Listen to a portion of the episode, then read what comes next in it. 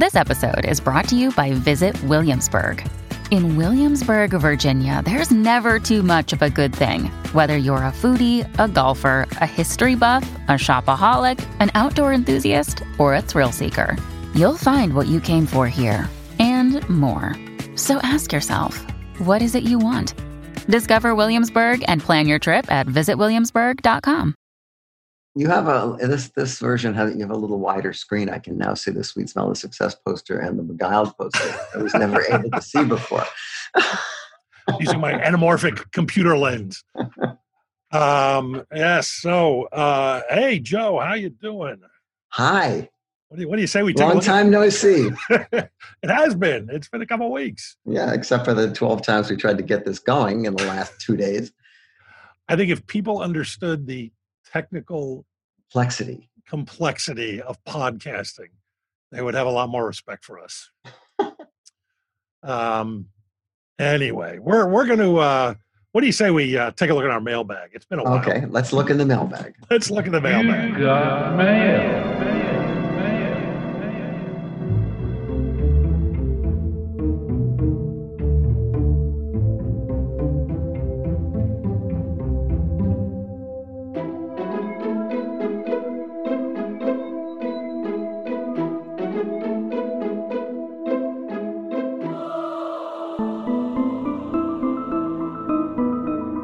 It ticking? You know what? The first the first one's hilarious because I just got an email, I think from you that I didn't even read.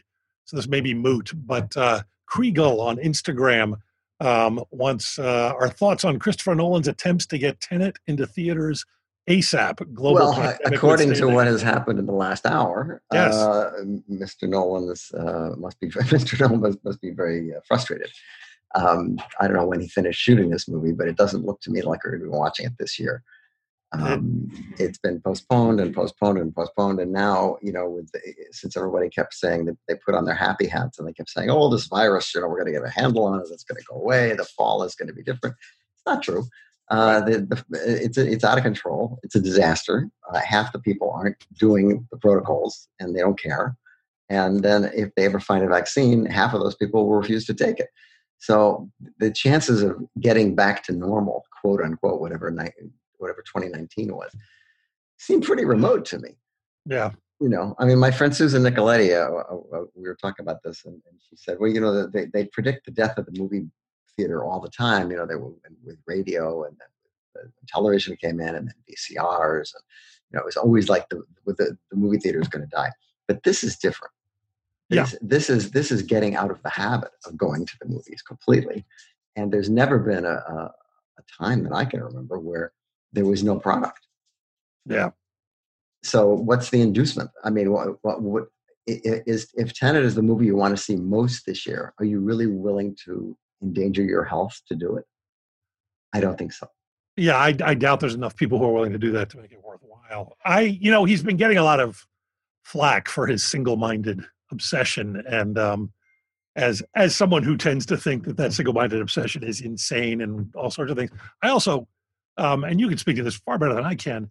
I think there's a mentality you have to adapt when you're directing a thing, um, where you do go insane and it becomes all-encompassing and it's everything, and and um, you know, I know you can't just hit a switch and turn that off the instant you finish editing. So I, I, I sort of get his obsession, and I would imagine that uh, as a little time goes by, he might calm down about it.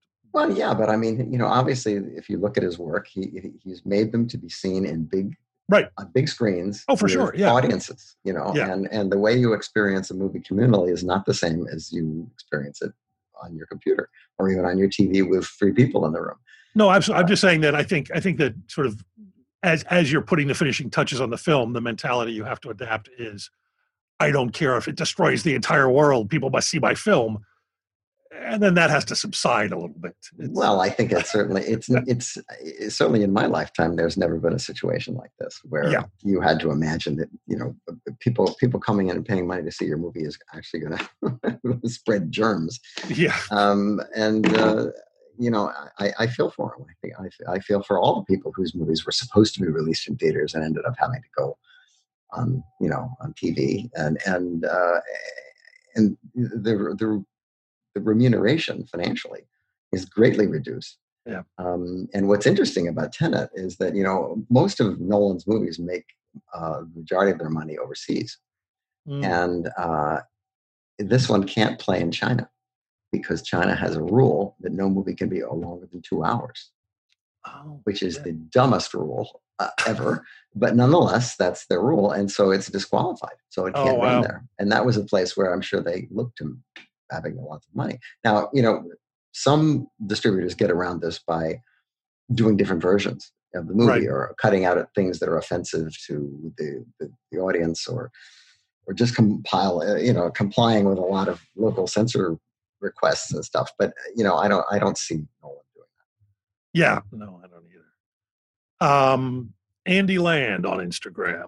Uh, this is an interesting question for a couple of reasons. Um, who is someone that is deceased that you wish you could have sat down and talked to on the show? I, well you know I'm, I, aren't i supposed to say jesus but really, how many? How do you think? Do you think there are any movies that made Jesus? I don't know. I think. That, um, Jeff, so then jeffrey hunter then I, I think I think yeah. I just I it was interesting because I conjured with it for a while and I was like, you know, there's probably a few people who have died recently, but you know, we're only a, a generation or two into the uh, group of filmmakers who grew up on movies. That you know, all the filmmakers I think that you revere, that I revere, that made us want to get into this, um, were uh, people who had been lumberjacks yeah, exactly. I mean, you know, in, in a weird way. I mean, I'd love to have sat down and talked to Sam Peckinpah. I, I doubt he would be able to come up with a list of 10 movies that made him want to make movies. You know, that's that's not where he came from. All these people came from other backgrounds. So, you know, doing a show called The Movies That Made Me in 1950 would have been a waste of time. well that doesn't that that that uh, that, that indicates that the questions would, would have to be the same kind that we ask on this show Right. and, and but I don't know that that would be the case. If you if you sat down with somebody, you might want to talk to them about their lives or Well, something yeah, exactly, that actually had exactly. to do with real life. But that's what we don't do that. We don't care about your Oh, life. thank we just care about your movie. um, uh, let's see here. Uh, Tamisa Writer on Instagram. Um, this this is a serious one. It's going to require a lot of thought. Uh, why is Smokey and the Bandit Part Three never gotten its proper due? As Well, I beg to differ because on this very site, Trailers from Hell, Yeah, uh, there is a glowing review of Smokey and the Bandit 3. is it Rifkin? It's got to be Rifkin. Uh, I thought it was you. No, No, I can't remember. I'd have to look it up now. But there is one. I, I think though, um, I mean, honestly, I, I know you know. I mean, I wonder if everybody listening knows that originally the film was shot as Smokey Jack- is Smokey with- is the bandit, Right. And Jackie Gleason was playing both parts, Playing both parts, yeah. Which um, which apparently didn't work out. I, I also I thought it was interesting that um, uh, that Ridley Scott uh, for a hot minute was considering doing the same thing with his Robin Hood. Remember this? Yes, but I wasn't crazy about his Robin Hood either. So um, uh, here we go. Larry Karaszewski did uh, the Bandit Yeah. Part Three. Yeah. Um, and but I also very enthusiastic about it. uh, well, we should have him back to talk about why that is. Well, he can't bring his new beard with him now. He's got a big he's got a big coronavirus beard now. He looks like Santa Claus. Yeah. By the way, if you don't already and follow, Jonathan Kaplan are the same person. follow Larry Karaszewski on social media. He looks like um, what uh, pretty much every white American thought God looked like in about 1952. It's it's pretty amazing. Um, Sam Bowen on Instagram. Uh, how much interest is there in Hollywood by studio reps in maintaining the future integrity of their legacy titles?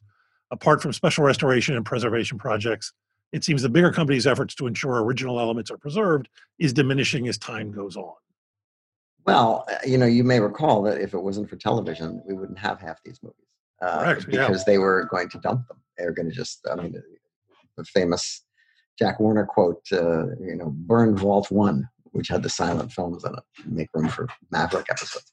Uh, Um, so uh, I think that uh, there has been over the past 20 years a concerted effort to try to find uh, you know the materials to put out better stuff. I mean, I, I started collecting 16 millimeter, and um, most of those prints were made uh, for television stations and for convents and for tuna boats and all sorts of places, right.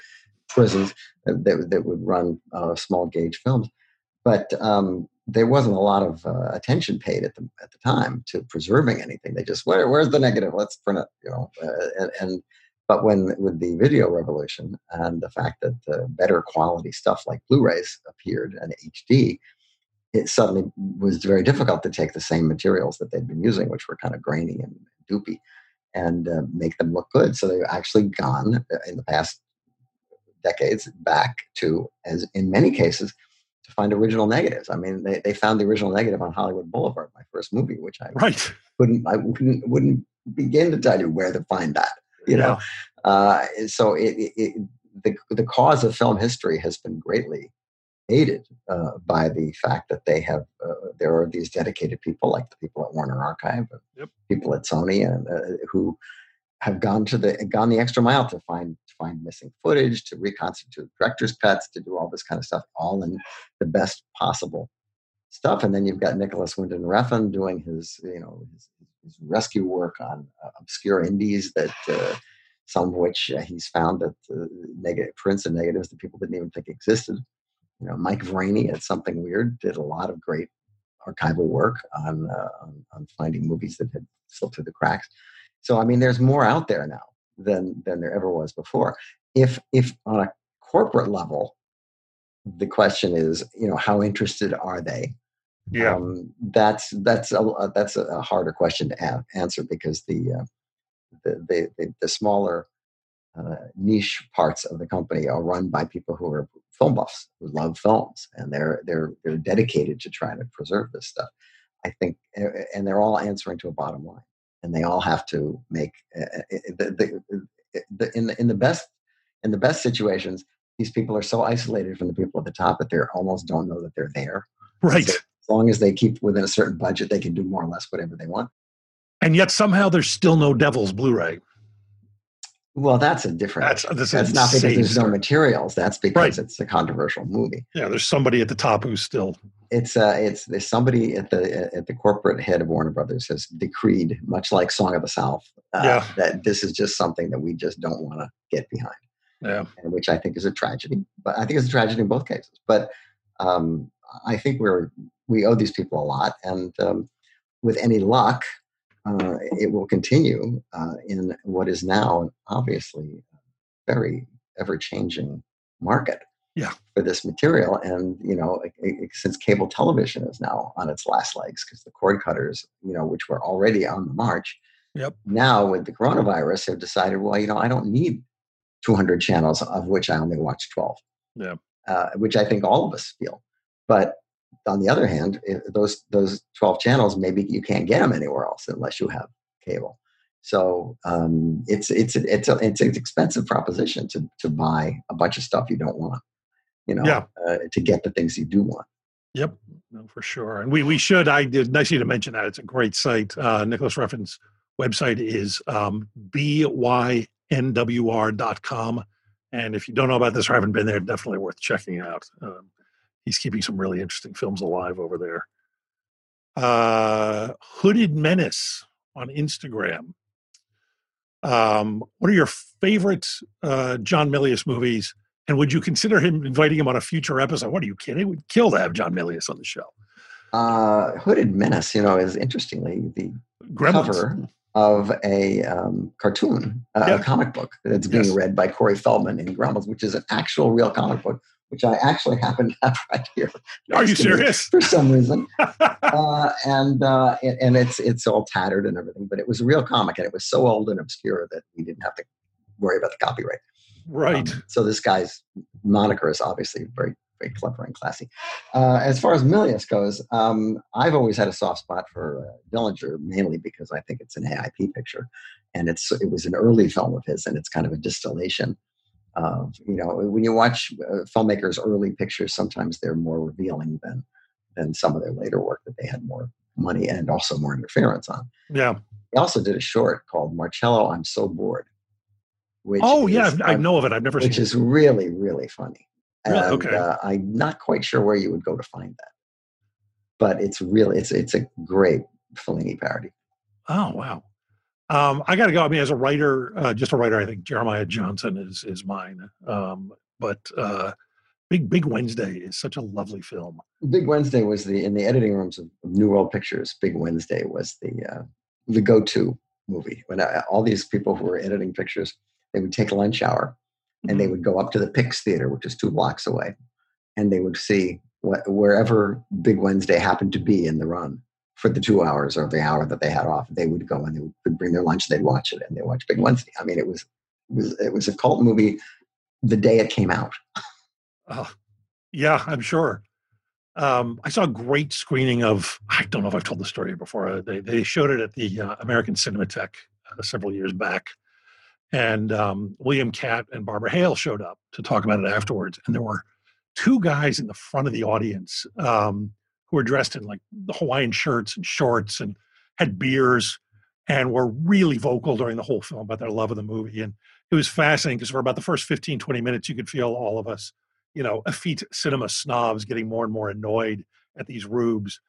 And then you slowly realize, like, oh, we're the we're the intruders here. These guys, you know, they drove all the way up from Redondo Beach. This movie is their Bible. And then by the time they got to the Q and A, they were sitting right in front. I don't, you know, you don't get the sense they go to a lot of movies with Q and A's. Um, about 20 minutes into the Q and A, uh, it, it was mentioned for about the 15th time that Barbara Hale was actually William Katt's real mother. And one of the guys stands up and he goes, What the fuck? You're actually his mother? Oh my God. And uh, they were they were delightful. It it just it made the It's like seeing it at a grindhouse. Yeah, yeah. No, it was it was fantastic.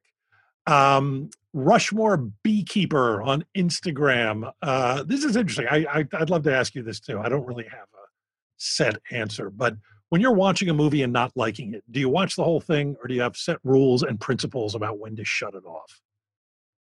Uh, it's funny that that just came up recently because um, I, I sent some. I sent around an article about somebody who walked out on the Painted Bird, which is a current uh, movie that's apparently pretty heavy and hard to watch, and some people just don't want to see the whole thing.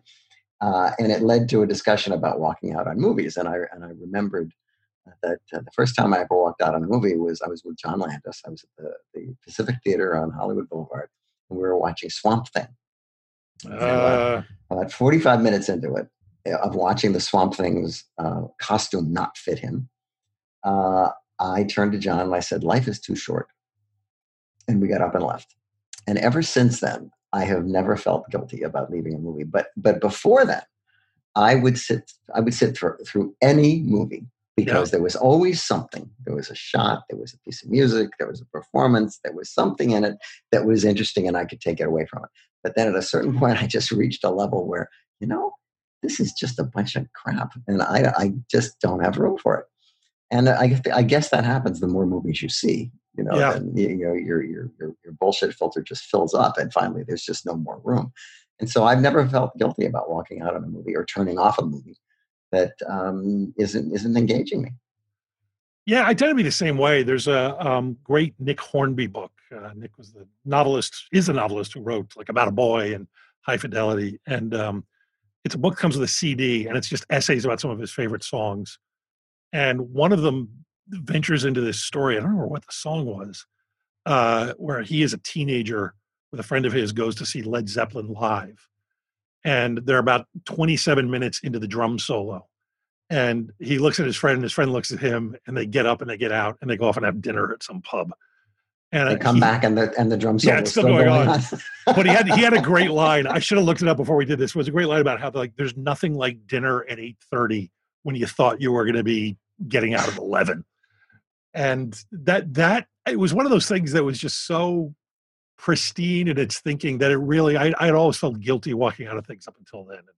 Yeah it's like life's life's too short. Um it's uh uh i don't know if i should i won't i won't mention the film. There was a movie several years ago um rifkin's gonna kill me. I went to see a movie with adam rifkin and it was it was from a, a black filmmaker.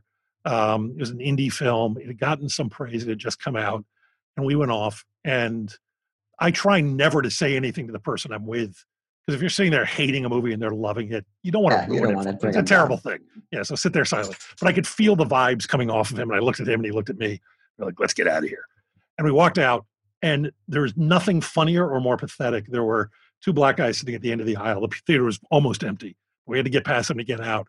And Adam and I were doing every, we were obviously leaving too, because we were together. And we are doing everything we could with our body language to go, it's not because we're racist, it's because the movie's terrible. How did that play? Uh, they didn't give a shit, thank God. um, uh, let's see. Um, uh, Floor Kaufy on Instagram.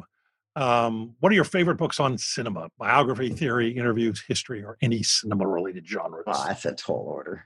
I know. you know, when I started out, there were hardly any uh, books on cinema that were serious. I mean, there was Arthur Knight's The Liveliest Art, and then there was one by Lewis Jacobs. Uh, I think it was called The History of American Film.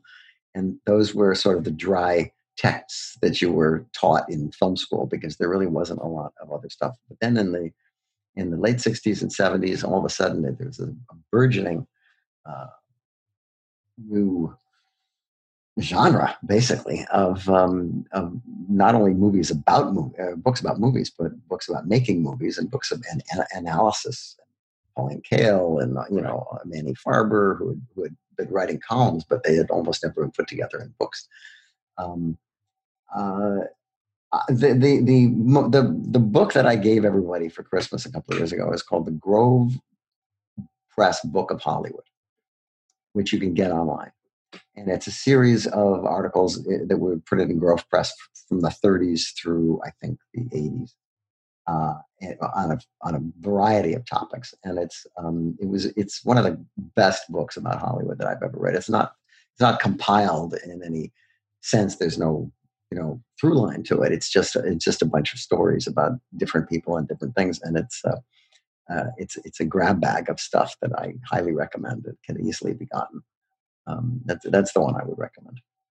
Um, interesting. That actually reminds me. Yeah, there's a great book uh, um, called let's, "Letters from Hollywood." Uh, inside the private world of classic American movie making. That is um, uh, copies of great pieces of uh, uh, letters people have sent each other, studio heads canceling films or bad mouthing directors or you know that kind of stuff. That's that um, is pretty wonderful. There's another one on that uh, by Rudy Behlmer called Inside Warner Brothers.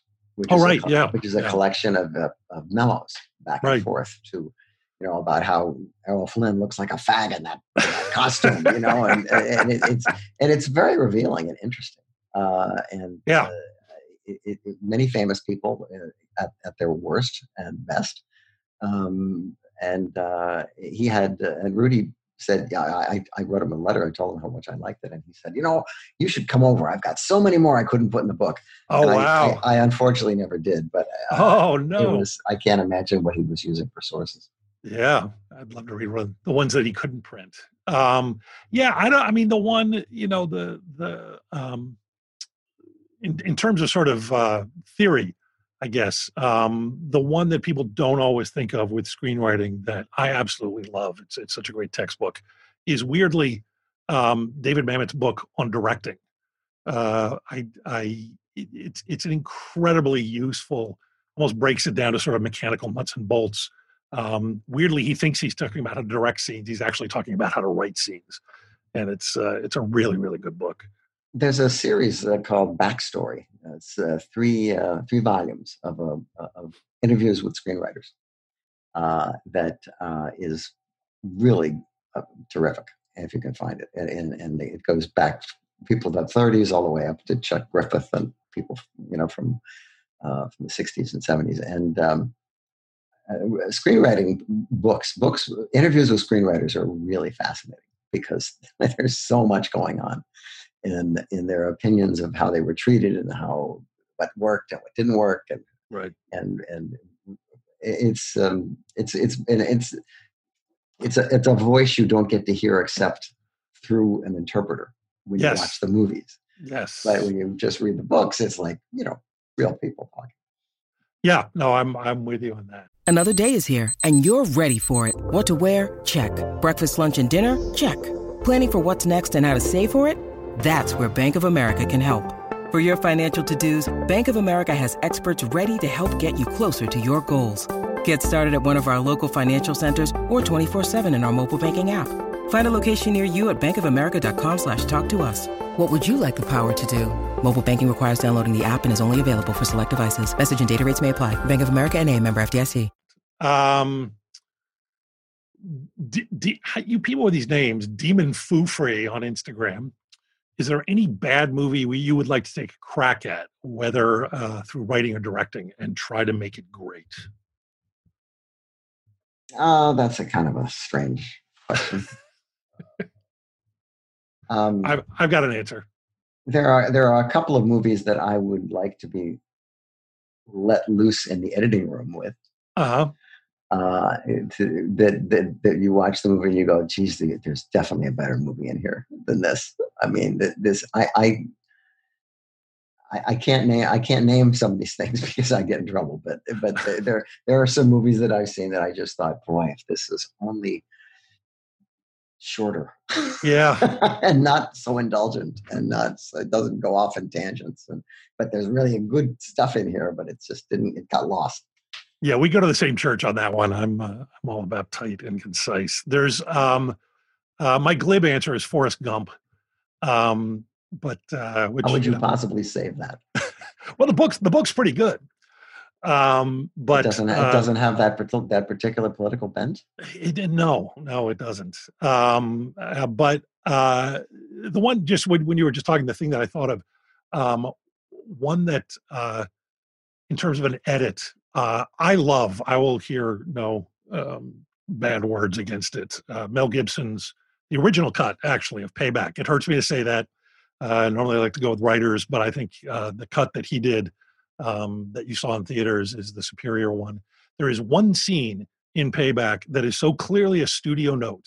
It's just infuriating, and it's when Mel goes to a diner to sit down with Maria Bello, uh, the greatest actress who ever lived, and they talk about their feelings for three minutes straight, and that's it. And it is put there because the movie is so hard edged and flinty that somebody probably went, "Wait, they like each other." and it's just the two of these hard boiled characters just spilling their guts all over the place for three minutes about their feelings for each other and it serves no purpose and honestly if you're watching it on blu-ray you can just when he walks into the diner you hit chapter and you cut to the next scene and you're fine it's like that's that is the only problem with payback you can fix it right now um, captain hamster uh, wants to know if there's a movie you loathed on first viewing that you later realized was brilliant Oh, probably. Uh, it, it, doesn't come to mind at the moment, but there were directors I didn't like when I was coming up. That oh, I yeah, you've talked. That, yes. I, that I discovered later that I was, uh, I whoever I was at that time, mm-hmm. uh, I just wasn't getting it, and then I realized that there was more here than meets the eye, and I was it was me who was being immature, and not uh, you know not the something wrong with the material that I was looking at. Uh, Richard Quine is one character that comes to mind whose movies I just didn't like at all. And this is um, um, kind of surprising because he was closely aligned with Ernie Kovacs, so I was, I was a big fan of. Uh, but then in later years, in reassessing uh, some of these pictures, uh, I mean, uh, Bell Book and Candle is now one of my favorite movies. That's so uh, it's you just you do evolve.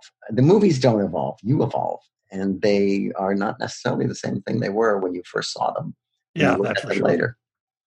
Um, well, we've talked about, you know, I, I, I transitioned on this show about um, blow up, uh, which after after many episodes of being berated by you and guests, I went back and revisited and loved. Um, the one I remember though, I remember being so insanely disappointed with Big Lebowski uh, the first time, and with every Coen Brothers film, I gave it a second chance because um, they're always better the second time.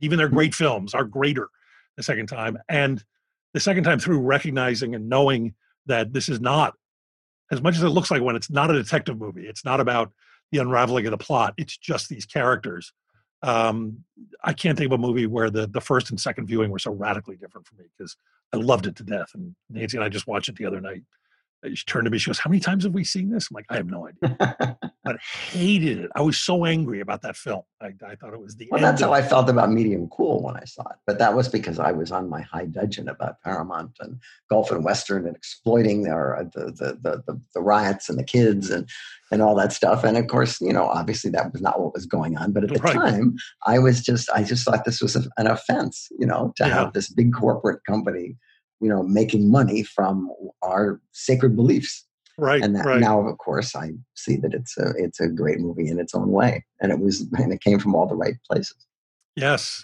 Uh, oh, that's interesting. and that was amazing. And and now the fact that it, the fact that a company would actually make a picture like that, you know, it just it makes you nostalgic for when they actually made movies that were movies. I mean, I I heard recently that the only reason Disney made the Twenty Fifth Hour was because they didn't have an Oscar movie that year, and Oh, they wow. said, well, let him do that. Sure. let him do the 25th hour because maybe we'll win some awards. it worked need a out. prestige movie. The whole idea of prestige movies seems to have more or less uh, vanished into the uh, Marvel universe. Yeah, yeah, it's it's um God, and I love 25th Hour too. It's it's such a good film. Uh yeah. Um Neil Pike on Twitter. Uh, I'm gonna I'm gonna ask this. I'm I'm many great movies are born from troubled times. What sort of movies do you think might be born from our experiences in 2020? Well, they've already they've already made Apocalypse Now, so we can't Yeah. use that title. I'm I'm so looking forward to the slew of movies and TV shows that are shot entirely on Zoom. I can't tell you how much I look forward to that. That's well, it's just it's for, for the aesthetics, basically. Yeah, yeah. I there have been so many of those things greenlit in the last couple of months. I can't imagine anybody if they come out and we're still in this, who the hell's going to want to see that? And if they come out after we're out of it, who the hell's want to go back to that? I, I Well, that, that that is a dilemma, and I think everybody who's tooling up anything, uh, particularly TV series, is thinking now: is this a is this a non-COVID series in that Right. COVID never happened, or is Right. this a post-COVID series where we've gotten over it and there are vestiges left of it which we could you know refer to, or or is it a COVID series in which everybody's wearing masks, which you know is it, it doesn't do a great deal for the acting. yeah, Um, however, it is very good in post production because you can dub anything. You That's can right. put anything in there. You can make it into a Japanese science fiction movie. yeah. Uh, Um, I, don't, I, I don't have a clue, and I don't think anybody else does, what the landscape is going to look like when and if this is over. I, I have a suspicion that the majority of stuff is going to come out, and it's going to. Um, and apparently, this is the case with the the plague in 1918. Although there weren't movies, that people just didn't want to think about it um, once they had gotten through. I, I don't I don't see Yeah, but this is a whole year. Yeah, that was- 2020, the year that wasn't. right. I mean, how are you going to. If, if you're telling a generational saga, you can't just skip the COVID. It's got to be part of the story. Eh, eh, I don't know. I, I I don't want to go back to this. Much as I'm enjoying this, Joe. This Yes, of course. Yeah, it's, it's, it is a high water mark in your but um, by the way, speaking of, we uh, we we just watched um, Palm Springs on Hulu, Mhm. uh, which is a delightful comedy in the now sort of, I guess, a sort of genre of kind of Groundhog Day type films. It's really really good, but it's so uh, unintentionally timely. It's about two people who are basically locked together in the same day and can't get out of it, and um, about their relationship. But uh, very very good stuff. Uh, here's one just for you, Joe. You'll love this. Uh, Giallo, Giallo Soda Pop on Twitter wants to know with all the weekly mentions of Mandy, Weekly, daily? do you have any plans of bringing Nicolas Cage on as a guest? Um, Well, I that's do not love- my purview. That's that's for you to do. I we're, we're I, I've been working on it forever. I, I love that uh, people think it's just a matter. I mean, it's it's um, it's heartening that you think that all we have to do is plan to have him on and he'll be on. Uh, we would we would kill to have Nick Cage on. Um, we Well, why have, don't you make him wish like for Tinkerbell? You know, just just, just put all uh, you know, close his eyes and wish real hard. And That's sure right. Um, no, I, I, we'd, we'd love to have him. The invitation is out. Um, there's, there's a lot of people we'd love to get on. It, uh, uh, it takes time. It takes effort. Um, in some cases, even when we have personal connections, as we, we, know the producers of Mandy, they've been on How long show. did it take us to get Edgar? Uh, well, yeah, Edgar just, but that was, he was busy. He, he wanted to. Well, they all say they're busy. That's Yes. their excuse. Ah, well, that's true. I, I, you know what? I believe him. Finally, when he came on, he was, he was fantastic. um, the one and only genuine original Martian Manhunter wants to know what is the most obscure movie that means a lot to you personally. Almost all the movies that mean something to me personally are obscure. what I've done is tried to I've, I've tried to de-obscure some of them. You know, Yes. a, a lot of a lot of movies that I saw when I was uh, in college, like The Sadist, is a great example of Oh, it's a great film. really low budget movie yeah, um, shot by Vilmos Zsigmond, who uh, and it's all takes place in real time, and it's a it's a it's a sleazy uh, movie about a, a, a crazy psycho holding teachers captive in a junkyard, and it's all shot in the junkyard. It's, and it's it's a it's a terrific example of doing something with no money and not even one, only one location. Uh, but that's a movie that was incredibly obscure until Yeah. I started, you know, beating the drum for it, and then I got a. I, I did some liner notes for the DVD, and Spider Baby is another picture that I, I always liked that I, I I had to track down, and and nobody had seen it for years and years and years, and it was really obscure. Um, and that again, to get back to Nick Refn, this is this is the kind of thing that he's doing on his, Yeah. not just on his site, but in his in his life or with his money, I guess, uh, is trying to find these um, indie pictures, uh, sometimes sleazy, sometimes arty, um, and trying to get them put back together. He's got a great version of, of Night Tide up on his site.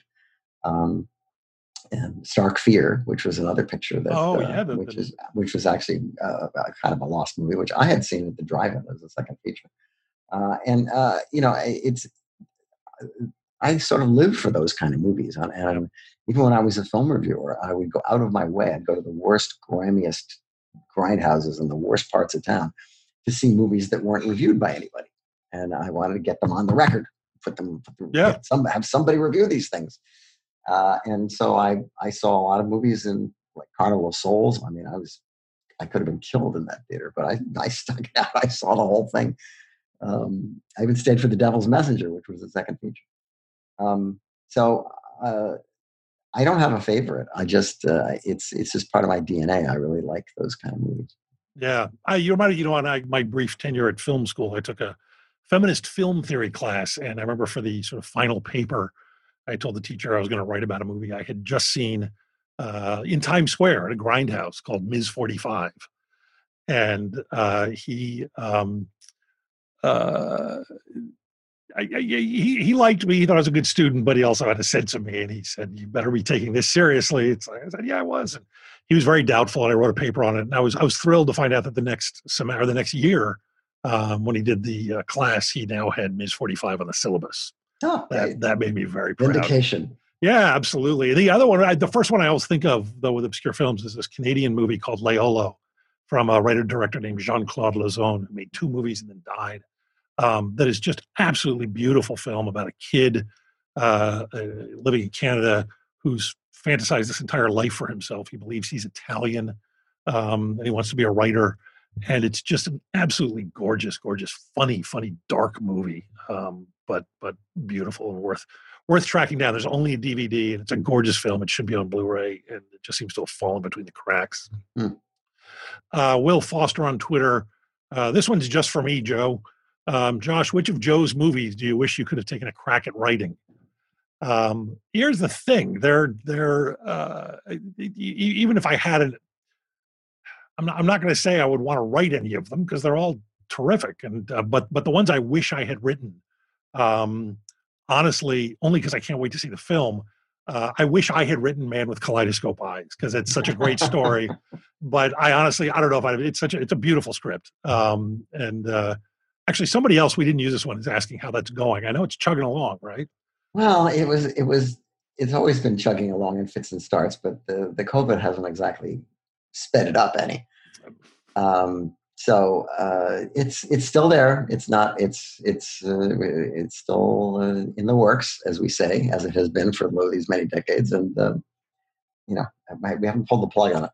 Yeah, good. No, it's terrific and, and needs to get made. Um, the other one, I wish I wish I had written and you had directed uh, a sequel to The Howling. That would have been fun.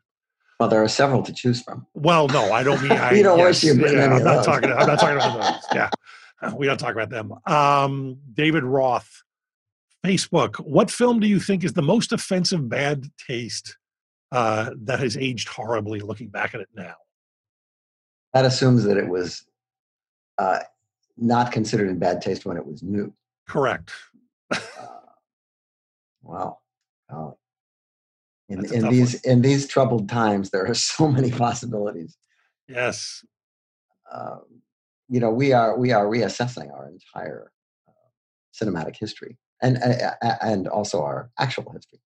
Uh, and in doing that, uh, there are going to be some uh, icons that fall by the wayside. Yep. Uh, and um, it, it's the, the idea of, of something that's really, I mean, Showgirls was considered really offensive at the time, Right. you know. Right. Um, now I think it's probably fairly tame and campy, but uh, but at the time it was, oh, how dare somebody make a picture like this? Yeah. Um, and you know, and, and movies that do push the envelope in that way t- have a, a tendency to sort of catch up with the times, or the times catches up with them, and then they sort of become sort of mainstream, sort of forgotten kind of movies that were popular with people who don't remember they saw them. Um, but as far as uh, just movies that I don't see many movies that offend me, but that's partly because I just don't go to movies that I think are going to offend Right. me. Right.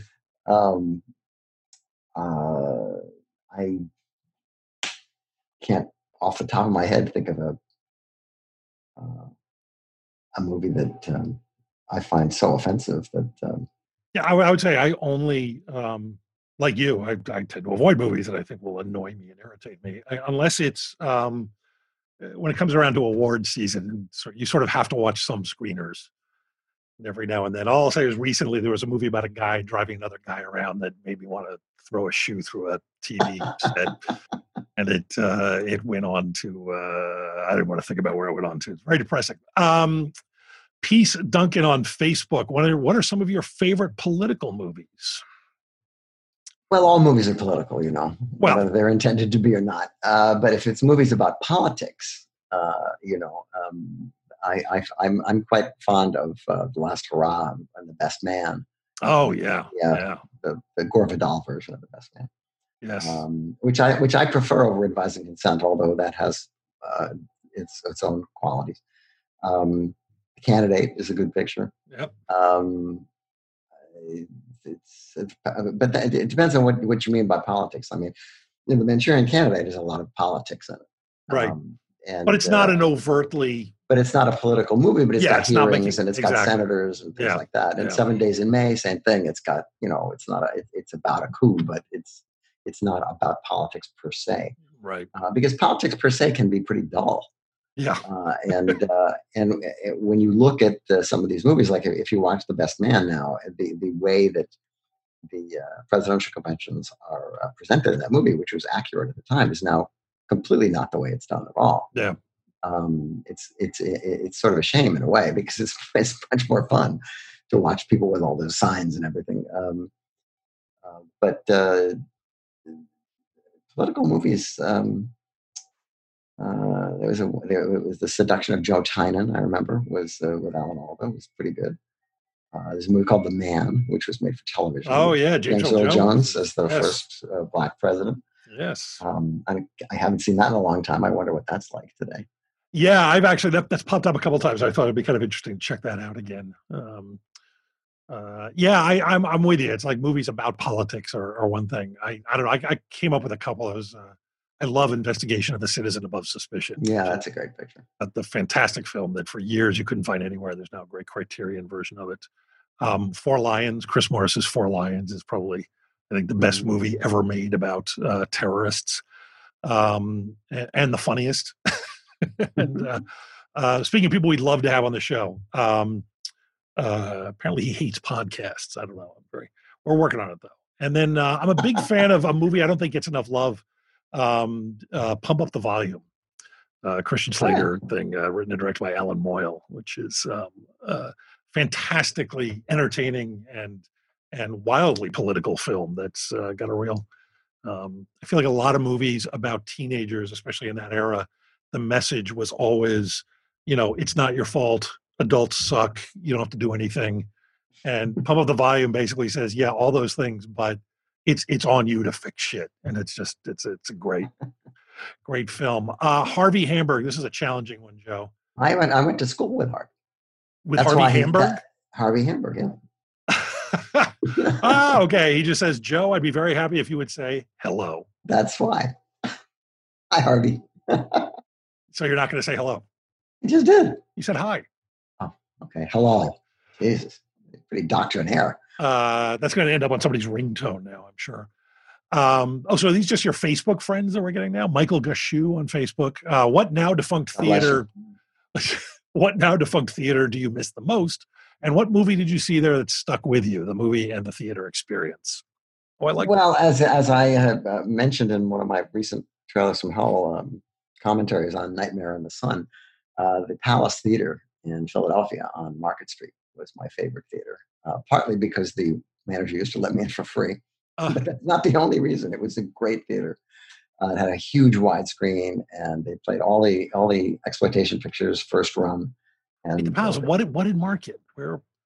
uh, on it was between um, uh, it was about two blocks down from City Hall.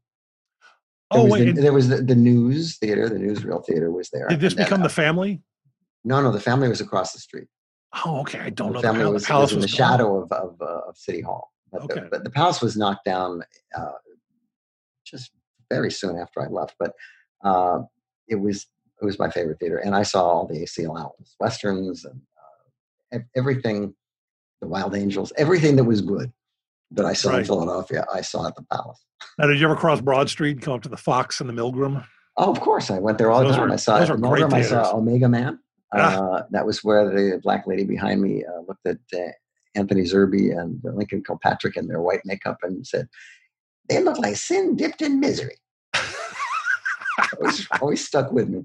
Um, and uh, I saw the nanny there. I saw uh, Hush Hush Sweet Charlotte, Uh, Ah. and then and then right down was the center, which was the the the cheapo grindhouse that had. Um, they, they ran a lot of foreign films. They ran a lot of uh, uh, dubbed Italian pictures, a lot of Fellini pictures. Mhm. And then further down was the World, which was a um, art house there, and they they ran. That's where, where I saw the uh, Batman serial reissue, the uh, all fifteen chapters Oh. of one sitting.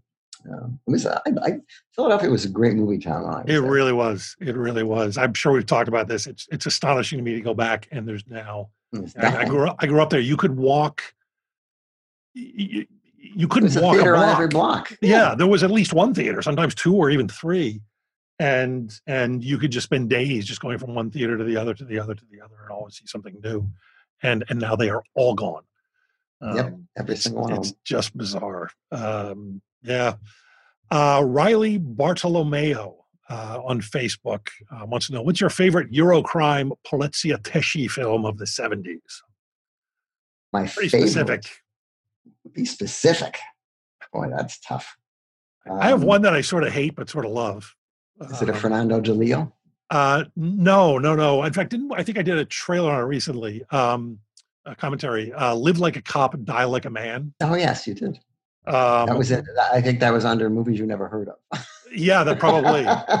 uh, probably it's Ruggero Deodato. I'm I'm terrible with pronunciations. I apologize. And it's just bonkers. I I saw it again recently. I showed it to friends, um, and I don't know if it's a piece of satire or if it's just the most dunderheaded attempt to, uh, uh, to make a certain type of American film. But the two cops in it are so absolutely monstrously vile. And and yet you get the sense you're supposed to admire them. They're like well, that that is a that is a trope though for that uh, that that genre because you know I I, I was going to mention the Italian Connection, which Yeah. stars uh, Woody Strode and Henry Silva, Oh, sure, yeah. uh, along with Mario Adorf, I think. And uh, it's it's it's a Fernando Di Leo, which is he's a favorite of uh, Quentin Tarantino's, and Yeah. uh, not big on plot, Yeah. uh, but uh, big on violence. And uh, the hero uh, has a talent for headbutting, and he, he headbutts people.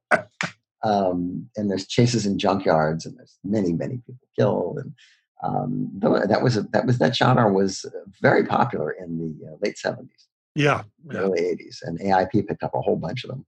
Uh, and there and there and, and a, a whole lot of American stars like Martin Balsam and people who were over there. Uh, Rod Steiger just would like, oh, I'll do some of those. You know, Yeah. yeah. John Ireland. You know, I'll, I'll, I'll, spend a year in Italy making these pictures. Isn't there? Am I completely wrong? Did I just? Did Kirk Douglas do one, or is that?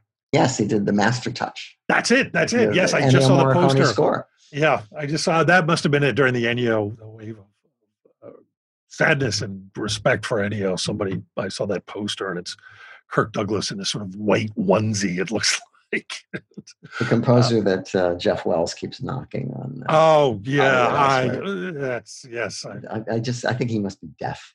how do you? How do you? How do you not do that? understand that uh, Ennio Morricone was a genius. I'm I'm looking. I'm genuinely. I'll I'll take it down and I'll show you the camera. I I have I still have my tickets here from from the last time he was supposed to play the um yeah whoops the Hollywood Bowl Yeah, no, that And didn't then- happen. and then canceled at the last minute. Uh, uh, oh, that was very sad. Um, only a couple more. We're almost through these. Uh, Dean Thompson on Facebook. Uh, Kindertrauma. What is a film moment that scared you as a child? Well, apart from the usual Disney moments, you know, Yeah. uh, uh, Pinocchio turning into a donkey and uh, Snow White and the witch, and you know those things. Those those are pretty indelible. Yeah, Um, Bambi's mother, you know. yeah, Uh, I, I I was I talked about it in my uh, Charles Hell commentary. Was Robert Mitchum in Night of the Hunter. ah, And I went to you know lots of horror movies and scary movies, and I had nightmares from giant insects and all that kind of stuff. But I had never seen anything like the character that uh, Mitchum plays in uh, Night of the Hunter, and Right. he's what's more, he's chasing children, so it's, Yeah. it's even even worse. And I saw it at a Saturday matinee, and uh, oh, just put this on for the kids. Got hunters in it um, and uh, and the, the scene where he uh, can't uh, he tries to catch them in a skiff and he's in the water and they, they get away and he bellows out this sound that's then mixed with a music note Yes. was uh, just haunting for me and it, was just it was, I, I still remember I remember where I was sitting I mean it was it was and I couldn't have been more than gosh what 55 I must have been nine Well, you know, yeah. Well, it's funny Um, because there's a connection to mine, which is also children being chased, and uh, not not quite as good a film, but um, the child catcher in Chitty Chitty Bang Bang. no you're not alone a lot of people Oh my God, that trauma! It is still, you know, there's certain images you think of in your head that the automatic when a word comes up or an idea comes up that you go to first. Um, and for me, when you say evil, it's the child catcher. I just that's the first I start with that. It is the child catcher. Absolutely terrifying. I remember him reaching through a grating for some kid. Oh God, just gave me nightmares. I hear he's running for president next year Yeah. um, uh, let's see. Um, here we go. Ian Miller at Facebook. Uh, oh, I don't have an answer for this. so tell you what, cut that. Ian Miller at Facebook. Um, Joe, I'm obsessed with the notion of somebody getting to see the movie orgy. Yeah, we can go out on this one. Um, is there any possibility of leaking more segments to the trailers from Hell's site? Only you can possibly answer this. leaking more segments. Well, the, the, the, I've been importuned uh, many times uh, to try to put this out on DVD. You know, Yeah. it's just, it's seven hours or was seven hours. Now it's five hours. I I can't, can't imagine which, just the legal issues. can't remember which. Well, I don't own any of it, so there's Right. no legal issue at all. It's all fair use. oh, is it all Um, fair use? Is it all? Uh, well, I, that's what we would, of course, say. Oh, Uh, I- but um, a lot of it's public domain anyway. I mean, a That's lot, what I of, meant, a lot of public domain, material has become public domain, and a lot of it uh, not even identifiable.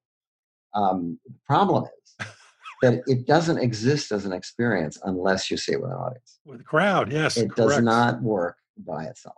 Yeah. Because I know I, I made a copy for John Sayles, uh, and he dutifully sat down and watched it. And No, enjoyed it. wait, wait. Sorry, did he just sit down at home and throw it on TV? Sat down at home and watched it. did at least and- Maggie join him? At least, I'm sure she did, but the problem was that uh, even though they were complimentary about it, that I, I had to say you haven't really seen it yeah, that's, that's because so- the movie is only half the experience.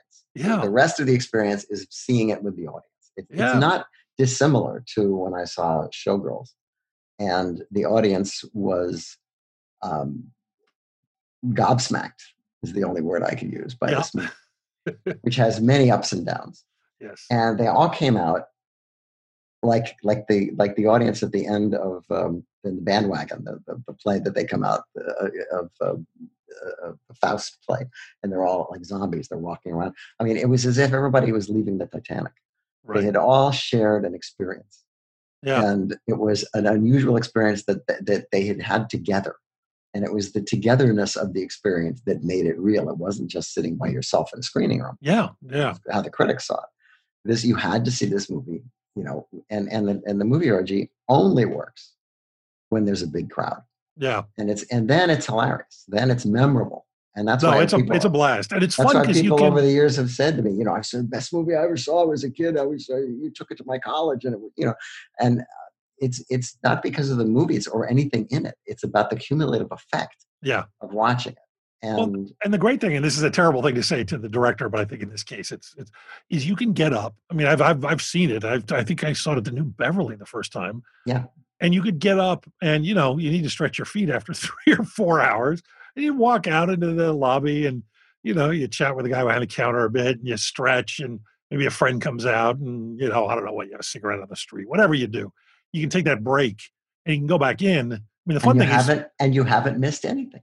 And yeah, That's yeah, it's- exactly it's right. designed that way. It's Yes. designed so that you don't miss anything if you Yeah. leave and come back. don't worry go get some popcorn we'll be here when you get back it's um yeah i i can't imagine but i mean it is one of those things people do watch movies on home video with crowds i've uh, i don't know why I, I suppose the, I suppose the one way you could do it is that you could do a um, a, a crowd viewing. Uh, what, it- what I don't know what what do they call it when people get together? They're they're doing it on RiffTrax and they're doing it. Oh, on online. Oh. Science.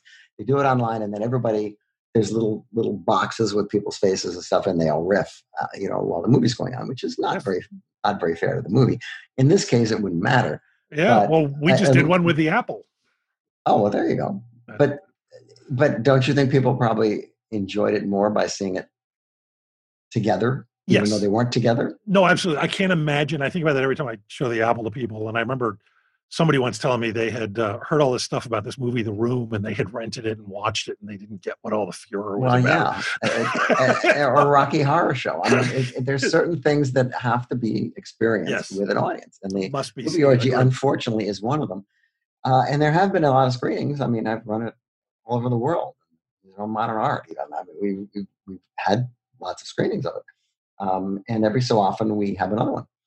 Uh. We we used to run at the New Beverly, but um, that was back when we ran it on DVD. And I don't know. I don't know if they're equipped to do that anymore. Um, and I don't think I don't think I don't know if Quentin programs it himself now or Well, I think it's, it's blasphemy to show a dvd at the new beverly now they are purely film Yeah, I guess that's true. But uh, I, the, the 16 wouldn't have gone through the projector, so that's why we Right. made a DVD of it. anyway, I'm sorry to tell this guy that chances are he won't be seeing too much more of the movie orgy. Yeah, if if we can figure out how to do it though, would you would you be up for doing it online? Oh, sure. We should figure that out. Uh, well, that is it for our mailbag. We'll we'll do this again at some point, but uh, yeah, it's been a blast. We will be back with a normal show next week, um, as we always are, and uh, be sure to uh, download, be sure to subscribe, be sure to shout at us on social media, and tell tell your friends how much you love the show. We'll see you soon. Or should we say? Should we do a sign? We should do. Uh, what was the what was the Siskel and Ebert? We'll see you at the movies. That's right. Except we won't. Yeah, well, that's true. That is true. See you all next week.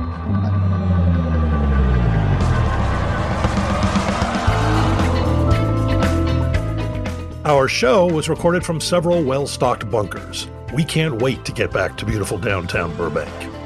We're the official podcast of trailersfromhell.com, the best damn movie website there is. Our engineer is the composer Don Barrett, who also transmogrified, produced, and created our theme song. This is Josh Olson for the movies that made me. Stay safe out there, folks. Hi, I'm Neil, And I'm Ken. and we are from the Triviality Podcast, a pub trivia style game show where a lack of seriousness meets a little bit of knowledge. Join us each week for an hour long game of general knowledge trivia featuring special guests from around the world, plus tons of extra themed episodes. If you want to improve your trivia game, Or you just want to scream at us in your car when we get easy questions wrong, then we're the show for you. Find Triviality on all your favorite podcast apps. but you know that because you're already listening to a podcast.